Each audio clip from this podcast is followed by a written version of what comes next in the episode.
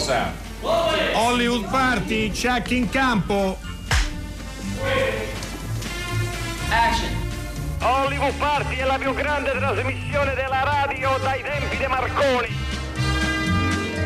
E anche oggi Enrico Magrelli è qua per educare divertendovi. e soprattutto, no, io per divertire e Steve per educare, Steve della casa. E io sono molto ci, didattico, ci dividiamo, sì, sì, sì. ci dividiamo i compiti, sei più pedagogico. Sarò un, Eh. un pedagogo di quelli proprio- Moderno? Sì, moderno ma al tempo stesso antico. Cioè, fa- Ma in realtà la modernità ha un cuore antico, Eh, certo, no? diciamo, Eh, come certi liquori, è il cuore di panna, no? Cioè, eh, ci tutte, sono tutte varie- quelle cose lì, certo, varie è cose, vero. sì. Questo è Hollywood Party, naturalmente. Ovviamente è quello, ovviamente abbiamo un sito ricchissimo sul quale potete trovare trasmissioni recenti e meno recenti, è il cinema alla radio, ivi compreso il eh, lavoro che è eh, titanico che Alberto Crespi ha fatto per Fitzcarraldo, ma tutti gli altri film alla radio del cinema alla radio sono lì contenuti. E poi eh, abbiamo anche un numero di telefono per gli sms che vi diamo con grande piacere ed è il 335 5634 296 così come con grande piacere diciamo che eh, Taika Waititi eh, aprirà il Torino Film Festival che sarà, si svolgerà dal 22 al 30 novembre Jojo Rabbit il, eh, il film eh, nuovo lui era quello di Thor Ragnarok e poi di What We Do in the Shadows il documentario il falso documentario sui vampiri che era stato presentato proprio a Torino no? A Torino è stato Sì, presentato, sì. sì, è molto divertente. Allora, in questo film ehm, eh, Taika Waititi fa anche l'attore, ci saranno in più eh, Scarlett Johansson e Sam Crowell e ne parleremo poi da Torino che seguiremo anche quest'anno. Mentre la notizia del, vabbè, lo, sapete già, avete arrivato da- dal GR, da tante, ehm, cioè da tanti no, agenzie, eh, è stato scelto questa mattina, era la riunione per eh, designare il film italiano che concorrerà, eh, sperando che riesca a entrare poi nella categoria del miglior film straniero, eh, ed è stato scelto Il Traditore di Marco Bellocchio, siamo davvero molto molto contenti qui Lo spiegava ieri sera Pier Francesco Favino, lo spiegavamo tutti noi, insomma. La- fa la- piacere. l'annuncio della nomination è previsto per il 13 gennaio 2020, quindi ora comincia la lunga corsa, la promozione. Eh, per fortuna, come diciamo ieri sera, il film di Marco Bellocchio uscirà nelle sale normalmente distribuito a, eh, a novembre, e, però da novembre in poi c'è eh, ovviamente un lungo lavorio da fare. Giovedì inizia il Trevignano Film Festival diretto da mm, eh, Fabio Ferzetti, ci saranno film, documentari, eh, cortometraggi, ci sarà il documentario di Enrico Caria, L'uomo che non cambiò la storia, quello di, su Ranuccio Bianchi Bandinelli, quello che accompagnò la visita di arte di Hitler e Mussolini tra Roma e Firenze col segreto proposito di ucciderli che poi non, non ha fatto. E ci sarà anche Armando Iannucci che era stato anche ospite di Hollywood Party. Nonostante il nome lui è inglese ed è il regista di Morto Stalin se ne fa un altro un una commedia che qualche, mh, qualche mese fa aveva avuto anche una certa attenzione. Dal 26 eh, incomincia per l'appunto il Trevignano Film Festival. Mentre Luca Guadagnino sta girando una nuova serie, una serie prodotta dalla Wild Side eh, per Sky e per HBO, ehm, si chiama We Are Who We Are ed è girato proprio in un, ex centro di accoglienza per migranti che è diventato un set cinematografico, il tutto accade a Bagnoli di sopra, mentre il film Il Camino, il film di Breaking Bad, eh, sarà disponibile sulla piattaforma Netflix a partire dall'11, eh, dall'11 ottobre. Eh, E chi- poi c'è una notizia Sì, triste, veramente triste. È morta una grande persona, si chiamava eh, Virgilio Fantuzzi, padre Virgilio Fantuzzi, era il critico della, della civiltà cattolica, era un gesuita eh, che aveva scritto molti, molti articoli, anche dei libri, aveva collaborato con la Radio Vaticana, soprattutto era molto amico di Roberto Rossellini, di Pierpaolo Pasolini e di Federico Fellini. Con loro aveva eh, condiviso molte, molte situazioni, molti dibattiti, anche molte battaglie. Per esempio è stato uno degli artefici del premio Ocic a, eh, della stampa eh, cattolica al Vangelo secondo Matteo di Pasolini che si trovò così nella eh, strana situazione di essere contestato per aver fatto un film sul Vangelo dai cattolici integralisti che gli avevano tirato di tutto, insomma l'avevano insultato, avevano fatto una gazzara e poi di essere premiato dalla stampa cattolica e Vigilio Fantuzzi ebbe un ruolo non secondario in questa situazione. Vigilio Fantuzzi aveva 82 anni, è mancato questa, questa mattina eh, ed era, eh, giustamente Steve ricordava le sue battaglie, no? pur essendo un gesuita, pur essendo un, un religioso, eh, ha avuto sempre una grande attenzione non di tipo conformistica rispetto a quello che il cinema eh, proponeva. Noi vi facciamo ascoltare un suo momento, lui era venuto a trovarci più di una volta, eh, l'ultima volta che era venuto a trovarci è stato nel 2014 proprio per parlare di un progetto inedito di, di, Ingmar Bergman che non era mai stato uh, prodotto e quindi torniamo indietro di qualche anno e ascoltiamo padre Virgilio Fantuzzi. Ora, nella conclusione Bergman scrive, quindi scrive di suo pugno, diciamo così, in primo luogo va sottolineato l'aspetto più importante. L'aspetto più importante? Questo me lo domando io mentre sto leggendo. E Bergman scrive, io non sono un credente. Qualsiasi forma di salvezza ultraterrena mi sembra blasfema. Per farla breve, la mia vita è priva di significato. Ma dico, mm, se i funzionari RAI dell'epoca con tutti i loro salamelecchi hanno, ottenuto, hanno avuto poi in mano ecco, questa dichiarazione sulfurea, diciamo così, credo che non ci sia bisogno di farsi altre domande per sapere eh, com, per quali motivi eh, la storia è andata a finire così, salvo che fosse capitato in mano a me, per prima cosa eh, non, eh, non, avrei creduto ai miei occhi, ecco, anche perché un Bergman che scrive testualmente la mia vita è priva di significato, è una frase che mh, tutto merita fuorché di essere presa al piede della lettera, è evidentemente un paradosso, ma più che un paradosso potrei anche dire che una frase semplicemente falsa, perché quando poi Bergman è morto, c'è stato un coro universale, cioè da tutti da tutto il mondo, da tutte le parti del mondo, dal nord, dal sud, all'ovest, dice è morto il regista dell'anima. La gente ha inteso questo. Questa appunto la voce di padre Virgilio Fantuzzi a proposito di questa sceneggiatura inedita di Ingmar Bergman. Eh, la puntata per intero, se avete voglia, la, la trovate sul nostro, sul nostro, sito. È il momento del quiz. Oggi ho provato io, ho fatto un quiz molto semplice, anche quello di ieri era molto semplice, però non sono riusciti. A questo punto l'unico aiuto che posso darvi è il numero di telefono 800 050 333. Allora, prima di darvi l'indizio, come sempre c'è già un indizio visivo sulla nostra pagina Facebook Hollywood Party Rai. L'indizio, in questo film il protagonista è un medico che si occupa di malattie mentali.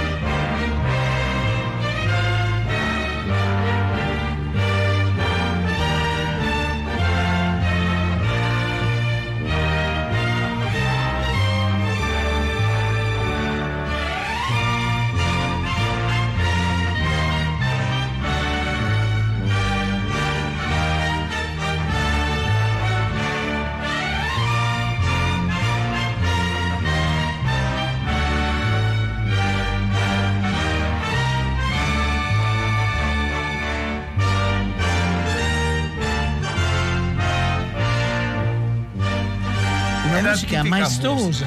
La musica da film di guerra. È Potrebbe vero. essere quei film tipo La battaglia d'Inghilterra. Secondo me hai ragione, però Io chi- chiediamo la verifica, conferma. vero? Enzo G. Castellari, che musica era quella che abbiamo sentito? Eh beh, quella di Francesco De Masi, l'insuperabile, il grandissimo Francesco De Masi per il mio La battaglia d'Inghilterra, straordinaria. quindi abbiamo indovinato. quando l'ho sentita, quanto mi piace. Eh, beh, è, Anche a è noi bella la molto. musica ed è, bello anche, ed è bello anche il film, è stato uno dei tuoi film bellici e sarà proiettato lunedì 30 settembre alle 19.30 all'Institut Français Centre Saint-Louis di Largo Tognolo 20 a Roma nel suo formato originale 35 mm. Ci sarai tu, ci sarà Evelyn Stewart eh, e Filippo De Masi che immagino sia parente di Francesco. È il no? figlio, È il il figlio, figlio. certo.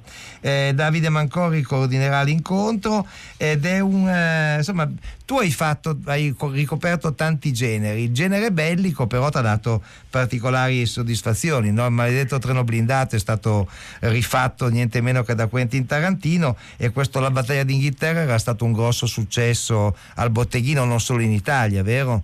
Assolutamente, assolutamente. Ed è stato uno dei primi grossi im- impegni produttivi per fare un grosso film di guerra, ma sai che avevo mille comparse al giorno che erano tutte un esercito spagnolo che ce l'avevo tutti i giorni, che è bellezza.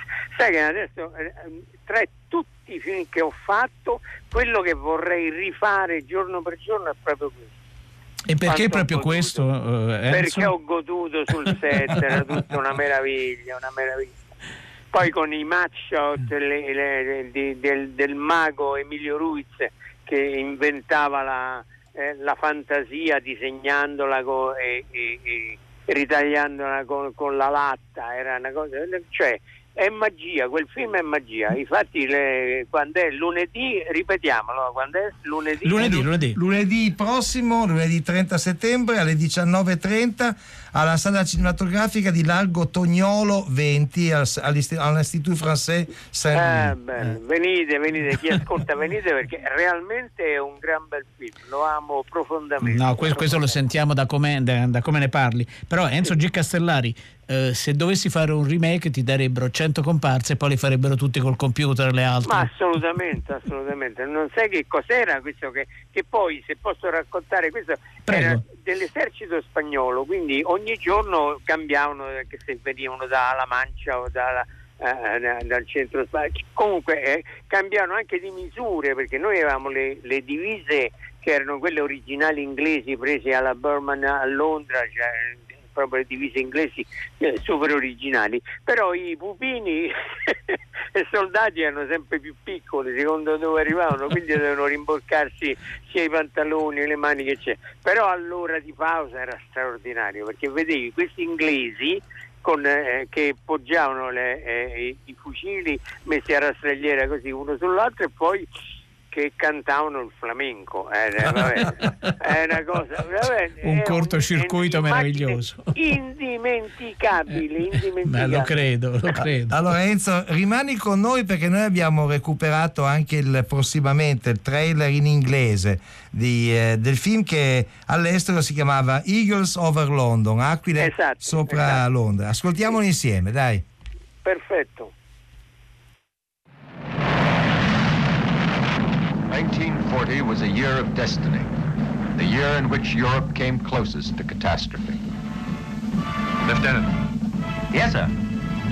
take squad number one and put these guns out of action, then rendezvous with the rest of us. Very well, sir. Sergeant, Go, man. Yes, sir. get squad number two and three on the move. They've got to destroy the bridge, otherwise the retreating French will be surrounded. Hard months were to follow. The collapse of Europe, the capitulation of Belgium, then France, the evacuation of Dunkirk. The bombings of London, the epic air battles over the Channel, as Hitler planned the invasion of England. Gentlemen, the Fuhrer has finally decided on the operation called Marine Line. The invasion of England. Our planes have already started, and our victory is certain. Gentlemen, France has asked for an armistice. We are now virtually alone before the threat of a German invasion. For the first time in history, this battle will be fought in the skies. The price is the salvation of England. And so England found herself alone to face the onslaught of Hitler's armies on all fronts.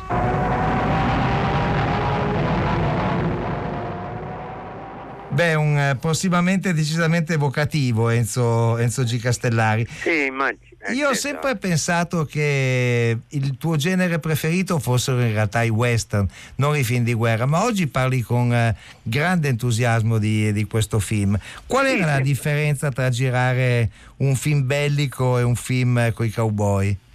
Beh, sai, il, il film bellico ce l'abbiamo più vicino perché essendo io figlio della guerra Certo. era, eh, l'atmosfera la sentivo da, da pupino con la paura dei bombardamenti e tutto, quindi eh, i tedeschi, gli americani, l'entrata degli americani poi a Roma è stata fantastica e chi la dimentica mai? Quindi questo- questa grande vittoria degli alleati è stata per me eh, il ritorno alla vita perché un po' come si soffriva a Roma durante la guerra era incredibile, credo in tutta Italia. Però eh, il- la- questo, questo film particolarmente, anche la, il eh, Inglourious Bastard è, è un film di cui sono affezionato, però lì sono successi un sacco di problemi, mi hanno levato le armi, cioè, è stato un miracolo comunque un'operazione miracolosa che abbiamo fatto, ma la battaglia in Inghilterra è una preparazione di settimane, è durato 13 settimane il film, 6 settimane i modellini, eh, ma una cosa fantastica, fantastica, è costato tantissimo per, la- per allora. Però ha incassato tutto quello che voleva in tutto il mondo. Mi ricordo che eh, eh, di, di- di aver fatto un- un- una, una grandissima proiezione a Londra proprio eh, con, eh, con un successo fantastico perché eh, era uscito contemporaneamente ovviamente la battaglia d'Inghilterra, quello, quello vero, tra virgolette, quello de- degli inglesi. Però eh, Amati, eh, straordinaria persona, straordinario produttore, straordinario uomo, eh, per avere il titolo presentò una copia al ministero eh, così eh, raffazzonata, che non era la copia mia del film, però vista la data della presentazione alla, alla censura abbiamo ottenuto il titolo che era nostro, quindi Certo. gli inglesi quando sono voluti andare dicono no, no, non, non potete mettere... No, è vero, han- hanno dovuto cambiare, cambiare il titolo. Enzo G. Castellari, abbiamo visto le tue foto all'anteprima romana in agosto, all'inizio di agosto del film di, eh, di Quentin Tarantino. Sì. Eh, ci dici cosa, cosa ne pensi? Che, che reazione hai avuto dopo La reazione è quella di aver visto tanti colpi di genio cinematografici messi assemblati insieme. Qualche volta eh, funzionavano, qualche volta meno, però eh, in complesso è un grossissimo film. Il, eh, il- il- l'idea dei- dei- delle grandi, meravigliose idee che c'ha la- la- sto, sto genio, eh, però messe tutte insieme, che poi eh, ovviamente si, si- si rigira la storia come vuole lui, questa è la prerogativa, Que- que- che l'ha quella è- fatta solo lui. Quella è fatta la- è solo la libertà dei registi, no? di cambiare Eh, la cronaca, eh, di certo. Ma trasformare la cronaca. lui, ma poi quella, quella di Hitler, e quella su Glorious Bastard, eh, eh, io avevo il segreto Colpo di assoluto genio. di non rivelare nulla, assolutamente nulla. Beh, eh, ne, valeva la pena di non rivelare nulla perché tutti rimasti a bocca aperta in quel film e, e anche a bocca aperta in- nel finale di questo. Senti Enzo, rimani ancora un attimo con noi e ascoltiamo proprio quel maledetto treno blindato, il film da cui Quentin Tarantino ha tratto il suo Bastardi senza gloria. Uno, due, uno, voce Barro. Eccolo. O'Hara. Presente. Gonzales. Sì. Esposito. Presente. Johnson. Presente. McKinley. È uscito. McKinley. È tornato. Mancano quattro prigionieri, vai a vedere che succede. Signor sì. Tu, coraggio, montare, forza. Avanti. Dobbiamo stare ai comodi di tutti. Ah, eccone i due.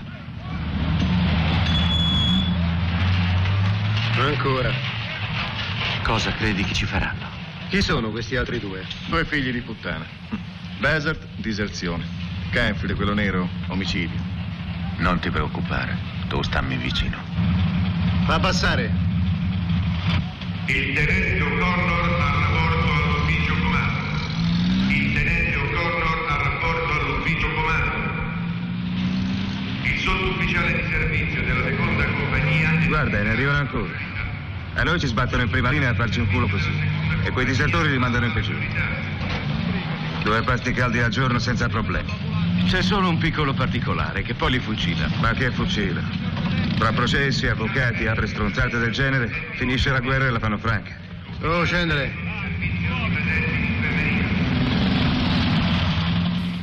Allora Enzo, Enzo G. Castellari. Era l'inizio proprio. Era proprio l'inizio. Eh, per noi della radio questo film eh, a ma, personalmente piace molto, ma diciamo per noi della radio un motivo d'orgoglio che tra gli interpreti c'è anche Michel Pergolani, che Ah, è ma che grande poi so più nulla. No, fa un programma su, ogni tanto su, su Radio 1, fa, parla Ma sta di musica. Italia, sta a Roma, dove sta? Sta, credo a Roma, io non Sì, è che ma lo non- conosca sarebbe tanto. piaciuto rincontrarlo. Eh, Eh, beh, se non lo l'ho mai incro- più visto dopo il film. Se lo incrociamo vi mettiamo in contatto Ah, sicuramente. magari, magari. Ma voleva Anche fare- perché lui nel film c'è la battuta e la risata più grossa di tutto il film è quando lui si leva il casco Eh, e certo. si scioglie i, ca- i capelli lunghi. eh, Era una trovata perché no- non si li voleva tagliare. Allora mi stavo inventando sta cosa straordinaria. Eh beh, era, un- era un, era un hippie di quelli Beh, diciamo. bellissimo, bellissimo, be- bellissima persona. Enzo G, allora ti ti diamo appuntamento per eh, tutti quelli Fai che vogliono tutti, rivedere. Certo, Ma io lo certo. dico, Perché adesso, esco anche per la strada. Lunedì Pienone. 30 alle 19.30 a Largo Tognolo 20 per l'Institut Français Saint- Saint-Louis. gratis, è gratis. È gratuito, come dicono, eh? a gratis anche. A gratis, A a gratis. La battaglia d'Inghilterra a 35 mm c'è eh, Enzo G. Castellari, Evelyn Stewart, Filippo De Masi e eh, Davide Mancori sarà colui che eh, modererà il dibattito. Ciao Enzo, Ciao, a grazie. presto. Ciao. Grazie, grazie. Ciao, Ciao, ciao. arrivederci. E così se li ha lasciati scappare tutti e due, lei e Trash. Grazie infinite, Langler. Eh, no, non direi scappati. Dal momento che sono là oppure là, sono in trappola. Vuole forse scendere là sotto e tentare di convincerli a stare zitti o magari, che so, a suicidarsi? no, farò di meglio. Eliminerò quei rompiscatole prima che la verità salti fuori. Nessuno sa che sono là. È facile far sparire gente che ufficialmente non esiste. Non le pare? È possibile. Certo. L'importante è prenderli di sorpresa. Perché se riescono a scapparci, temo che sarà dura. Là sotto ci sono chilometri di fogne, chilometri di gallerie, di collettori. È come. è come una giungla. E loro sanno di essere braccati. Chi sei? Moon Gray. Ah, sì, l'intrepida giornalista. Ho sentito tutto di te alla radio. E sai cosa ti dico? Hai combinato un bel po' di casino. State bene a sentire, io ci sono nata qui nel Bronx. Ma che cosa vuoi? Ecco perché ho deciso di combinare tutti quei casini. Le cose si stanno mettendo male. Se non decidete di muovervi anche voi, qua sotto succederanno guai grossi. E anche molto presto. Avete sentito che ha detto? Siamo in pericolo! Ha ragione. Ha ragione, sì, eh, Fuga dal Bronx, eh, questo western post-atomico di Enzo G. Castellari, il pericolo era davvero dappertutto. Allora, arrivano vari messaggi qui al 335 5634 296. Un'ascoltatrice, Alessandra, ci ricorda che oggi è il compleanno del grandissimo, come lo definisce, Alberto Crespi e noi gli facciamo tanti auguri. Li Tutta- abbiamo fatti, li abbiamo fatti. in privato glieli facciamo anche in pubblico così come in pubblico vogliamo ricordare ce lo chiede un'ascoltatrice che si chiama Domenica eh, che è stata celebrata una messa in suffragio a eh, per Carlo delle Piane a un mese dalla scomparsa. Lo ricordiamo con, eh, con grande affetto un, eh, un grande nome della, della recitazione uno che ha saputo cambiare più volte direzione nella sua carriera un personaggio veramente notevole. Adesso noi abbiamo un quiz e quindi io chiederò subito di- a me stesso di eh, pronunciare il numero che dovete comporre 800 050 333 Allora, in questo film, nel nostro film misterioso di oggi, la medicina dovrebbe andare di pari passo con le trasformazioni molto turbolente della società.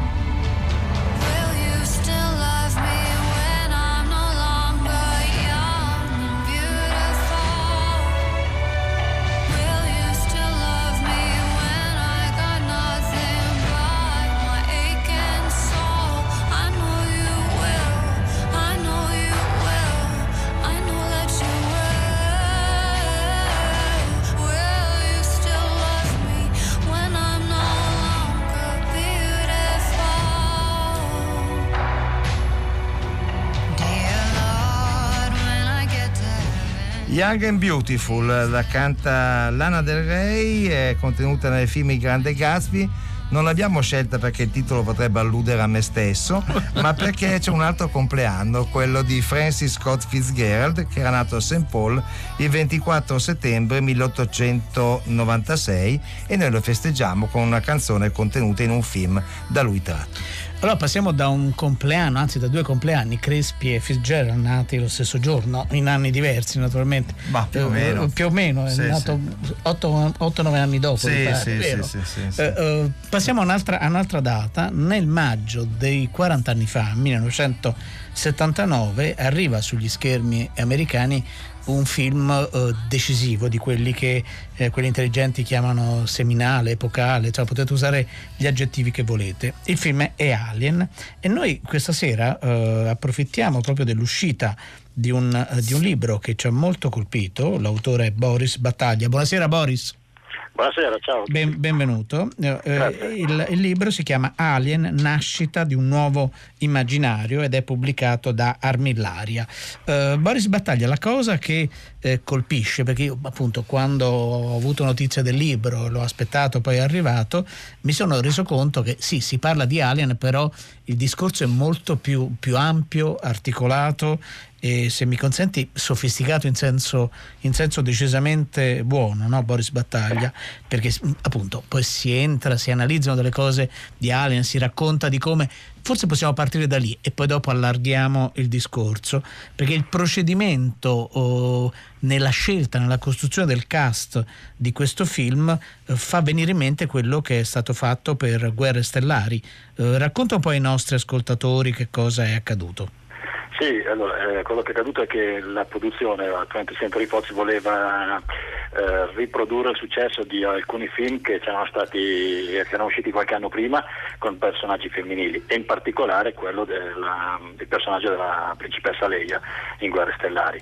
E quindi aveva fatto cambiare a Walter Hill la, la sceneggiatura originale di Dan Barron eh, mettendo un personaggio femminile al posto de- di uno maschile e da qui erano partiti per fare il casting. Le leggende raccontano che sarebbe dovuta partecipare al casting anche Mary Streep ma ha sbagliato l'indirizzo della, di dove si faceva il Che casting. non è male però, come... noi ci crediamo a questa leggenda, Sì, Boris. sì, sì. Mulas ho- sicuramente poteva farlo. Eh, Nel libro le ho assunte tutte come vere le leggende che ci mettono film, quindi. E, mm, e poi venne, venne- fatto il casting a un'attrice abbastanza giovane, sconosciuta, aveva appena compiuto i 30 anni, che era Sigourney Weaver. Ehm, il- I provini furono sottoposti anche a, le- a tutto il personale femminile della 20th Fox che rimase entusiasta della- dell'interpretazione. E per questo fu scelta senza, senza nessun, dubbi, senza senza nessun- nessun- senza nessun dubbio. Ma la scelta di una protagonista femminile eh, è uno degli elementi, secondo te, fondamentali del, del successo, al di là di tutti gli altri elementi che ci sono nel film. Però quello eh, significava no, lavorare già alla fine degli anni 70 eh, su, un, eh, su una platea eh, di spettatori e spettatrici che stava profondamente eh, cambiando e in quello devo dire che eh, la Fox e Ridley Scott hanno avuto no, un, un intuito non indifferente.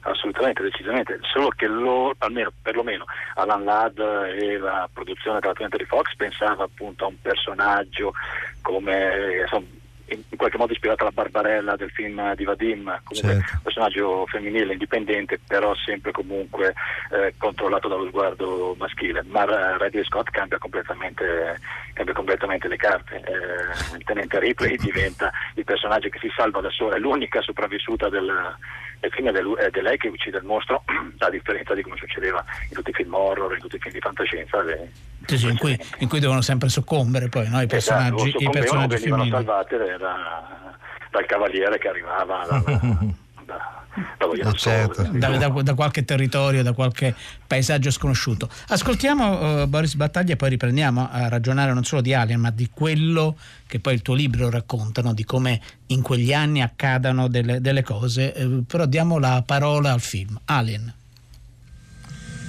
Could kill him. I'm willing to take that chance. Let's cut it off and now. You take the responsibility. Yes, yes, I'll just take the responsibility now. Get him out of here. Where do you want to do this? taking a decision just below the knuckle there. Right here, stand by her.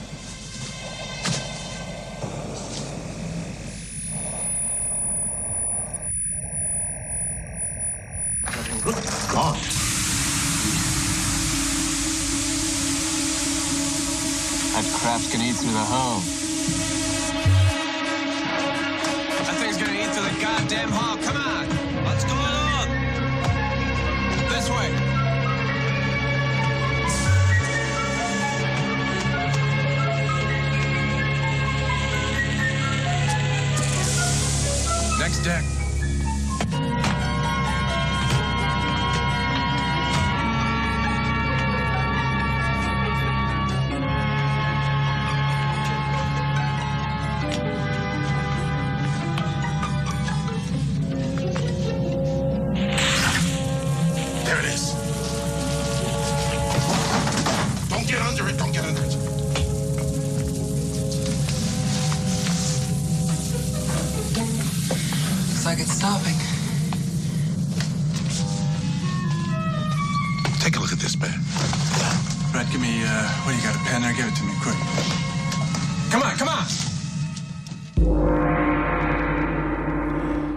Ultimo indizio del quiz 800 050 333. Allora, il terzo indizio recita così: una moglie nel film misterioso lascia la casa e il marito. Boris Battaglia, eh, a differenza di Enrico Magrelli io non ho letto il libro, però una domanda te la voglio fare proprio a partire dal, dal titolo. Nascita di un nuovo immaginario. Allora, eh, eh, effettivamente Alien è stato un film epocale. Le sue conseguenze sull'immaginario italiano sono state tante, tra esse alcune de- simili a quelle che diceva prima Enzo G. Castellari, perché Ciro Ippolito ha fatto Alien 2 sulla Terra clonando non so, non so quanto legalmente il titolo, il titolo originale. Eh, no, non avevano ancora depositato il, il, Ah, quindi- il marchio, quindi- quindi ce l'ha la, fatta. la property, quindi poteva E, farcela. e poi invece la banda dei sardi, cioè Medda, Serra e Vigna, i tre autori di Nathan Never, hanno creato l'ex Weaver, no? che già dal cognome insomma, è, è chiaramente ispirata. Eh, mh, e corrisponde, cioè, sono queste le influenze diciamo, nel- produttive che l'Italia riscontra di quel, del successo di quel film? Sì, beh, certo, a livello produttivo sì, ma non è solo, solo quella l'influenza. La- diciamo, a parte che tutte le date che uno decide di scegliere per far iniziare qualche cosa sono arbitrarie, però ehm, secondo me la- l'immaginario che nasce proprio intorno al 79, eh, ne- nei primi anni 80, è quello che pervade ancora tutta la narrazione che ci viene, ci viene raccontata e che raccontiamo adesso. Non, non non è una produzione italiana, ma il successo anche presso le giovanissime generazioni di una cosa come Stranger Things è, è sintomatico. Sì, eh, secondo te il seme è stato come dire, gettato lì all'epoca? Insomma? Sì, sì, sì, decisamente. Lì è, proprio, è, un, è un momento cardine. Io faccio questa buttata, dico che gli anni 80 iniziano nel 79, gli anni 70 finiscono nell'82 con Blade Runner, che è, il- è- è il film che segna la fine del sogno palingenetico degli anni 70. No? Invece comincia quello della paura, perché Alien è un film che racconta eh, e che analizza la nostra paura. Allora, stiamo parlando con Boris Battaglia di Alien, il suo libro Nascita di un nuovo immaginario. In quegli anni, però, nel tuo libro tu analizzi, al di là di Alien, anche altri film, altre. eh, vo- voi ovviamente non possiamo citarli né, né analizzarli tutti, però eh, almeno enuclearne alcuni? Certo, io parto dai film eh, diciamo che in qualche modo hanno ispirato gli autori, che però è una, eh, un'interpretazione assolutamente personale, eh, che vanno da Mercoledì da, da Leoni ai, ai primi film di Carpenter, eccetera. Mercoledì da Leoni perché è un film eh, sul, sul surf, ma in realtà è un film sulla, sulla guerra del Vietnam e in particolare su come comunque la guerra, l'idea di guerra è stata eh, influenzata dall'estetica del surf. E questo segna proprio anche eh, il Mercato di Leoni è un film credo del 79 segna proprio il discrimine anche qua perché tutta le, um, l'ideologia hippie contro la guerra eccetera diventa invece materia e cibo per i film sulla guerra Apocalypse Now anche lui del 79 eh, c'è la scena bellissima della- degli americani che fanno surf eh, sul delta del Mekong con il, con, il, con l'ufficiale americano che dice Charlie Don't Surf, Certo. eh, per, per- per segnare la superiorità estetica fondamentale della civiltà occidentale su quella unità supposta, perché poi in realtà eh, Charlie dimostra sempre benissimo far surf. E la, diciamo, la mia idea, la linea conduttrice del libro è quella che dobbiamo imparare anche noi a fare surf per salvarci la vita navigando su questo immaginario. Ma tu fai surf? No, No. però voglio imparare. No, no, Ne parli- ne ah, parli con una certa sì, eh, proprietà. con- con un- no, però questo, questo è molto interessante perché poi i film eh, che hanno al centro no, come oggetto narrativo, come materiale profilmico, come si diceva negli anni 70, il surf sono davvero tanti. Probabilmente il Certo. capolavoro credo che sia quello che hai citato un mercoledì da, da Leoni, però c'è proprio tutto un percorso. C'era anche un film della Troma che si chiamava Surf Nazis Must Die, che non ho mai visto, ma che il titolo mi ha sempre eh, colpito tantissimo. Sembrano quei, fi- eh, quei falsi film che Tarantino, no? Anche nell'ultimo, Cita, ci certo. mette dentro. sì. Dunque, ascoltiamo adesso torniamo ancora dalle parti di Allen, allo scontro finale, poi riprendiamo questo discorso che va oltre anche il surf. Parlami ancora, Hudson. Segnale multiplo. Si avvicina. Passate agli infrarossi. Occhio. Che cosa succede, Apple? Non si vede niente qua dentro. Falli uscire di là, Gorman.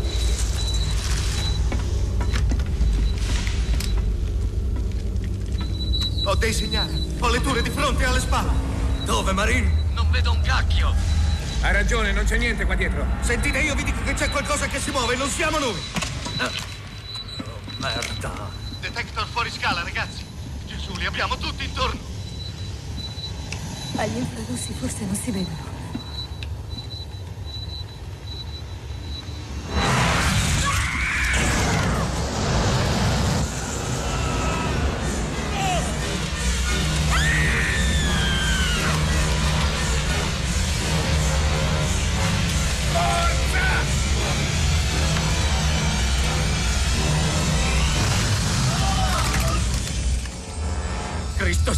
Epon, che sta succedendo? Boschi e Crow caduti! Dietrich! Crow! Dietrich, Frost, vuoi Fatti sentire! Frost! Frost! Wisbowski! Wisbowski! Adesso basta! Chi spara? Chi è quel maledetto? Ho ordinato di non sparare! Vengano fuori dalle pareti! Vengano fuori dalle fottute pareti! Epon, io voglio che lasciate un fuoco di arginamento con gli... Vasquez! Ray! Cessate il fuoco, per Dio! C'era anche Boris Battaglia che diceva che Terrore nello spazio di Mario Bava era stato tra i film che un po' avevano influenzato questa svolta di Ridley Scott. Però io vorrei chiederti un'altra cosa. Abbiamo citato prima Nathan Never, no? il fumetto italiano in cui c'è appunto l'ex Weaver, eh, una della, diciamo, la sua alter ego femminile che ha un ruolo importante. Ci sono altri influssi nel mondo del fumetto? C'è qualcosa che cambia dopo il successo di Alien? Eh, allora, più che dopo, il- in realtà il fumetto cambia prima. Perché in qualche modo il fumetto che influenza Ridley Scott. ehm, nel, nel dicembre del 74 c'è un gruppo di fumettari che lasciano una delle riviste madre della- del fumetto francese, Crapilotte, per fondare una rivista che diventerà famosissima, Metal Hurlant, che poi avrà anche un, un- diciamo, un braccio armato americano che è Heavy Metal e questi sono Moebius, Druillet e, e Dionnet e- che influenzano tantissimo il fatto, eh, il- anche il- l'immaginario cinematografico. Ridley Scott eh, costruirà tutta la Los Angeles di Blade Runner leggendo un fumetto di Dan O'Bannon, che tra l'altro è anche lo sceneggiatore di, Certo. di, di Alien, e disegnato da Moebius. Eh, quindi è tutto un incastro, è tutto un incastro, tutto, tutto ciò che riguarda le immagini in quegli anni lì comincia a cambiare e, e comincia a costruire il mondo in cui adesso ci troviamo. Ci troviamo. E poi la cosa interessante è che si comincia a parlare, una parolaccia, però si comincia a usare una cosa come transmediale, che poi è stata teorizzata, no? comincia a essere teorizzata in quel periodo in cui c'è proprio uno scambio profondo fra tutti coloro che lavorano con, eh, con le immagini e con eh, appunto che poi siano disegnate o siano riprese da una macchina da presa o da, o da un video. Eh, Boris Battaglia, quanto tempo hai impiegato a scrivere Alien, nascita di un nuovo immaginario? Allora, quello non ci ho messo molto, scriverli i saggi è la cosa più, cioè scriverli proprio nel senso di batterli sulla Certo. è la cosa più veloce. Però bisogna ho- preparare tutto, ovviamente, certo, prima. eh, infatti, ho, ho cominciato il 25 maggio proprio per, eh, per, eh, Sì, co- come- come- come alla- porta alla fortuna, certo. Esatto, e, e ho finito a metà agosto. E il problema è che erano 40 anni che ci... dal- Che ci del intorno. 79 che ci No, girava che poi appunto dal 75 sono passate cos'è, tre generazioni, quattro generazioni, Eh, sì, possiamo no, tre dire. generazioni, sì, sì, la X, la Y e la Z. È vero, e- e- terza sì. E, e ancora però Alien non è invecchiato da quel punto di vista. Perché secondo te? E allora perché eh, proprio la costruzione della regia e la creazione di, di questo immaginario è, è invecchiato molto dal punto di vista tecnico per quanto riguarda Certo. i, i trucchi, E- ma quello per forza, perché a differenza di Lucas eh, nessuno della 20th Century Fox è tornato mai su, Certo. sugli effetti speciali per digitalizzarli, eccetera. Certo. Ma dal punto di vista della costruzione del, del film, di come affronta in qualche modo anche costruisce le ossessioni Certo. che adesso ci caratterizzano. È, Que- Quello è assolutamente Grazie, attuale. Boris. Grazie, grazie Boris Battaglia. Ricordiamo Alien, nasce di un nuovo immaginario pubblicato da Armillaria. Siamo arrivati ai titoli di coda, non c'è un vincitore. Eh no. E è La Balia di Marco Bellocchio. Oggi va agli Oscar, dovete Eh, pensare. dovete che- associare Eh, eh, eh, un film del 1999 anche secondo me è rimasto attualissimo sembra girato due anni fa. Allora vi salutano Francesca Levi Madrena Agnisci Luciano Panisce che ci ha mandato in onda la nostra Arcadia Riccardo Morese Alessandro Boschi e Erika Favaro. Al telefono con noi sono stati Enzo G. Castellari e Boris Battaglia. E qui fondamentale come sempre Young and Beautiful nonostante gli anni che passano Steve della casa. Beh, eh, anche Enrico Magrelli, la sua formula di divertire educando è veramente funziona? una formula Andi- vincente. andiamo avanti anche domani? Andiamo avanti anche domani e andiamo avanti ascoltando però tre soldi, 20.000 chilometri di radici, gli emigrati lucani in Australia. Lo ha fatto Valentina Lo Surdo.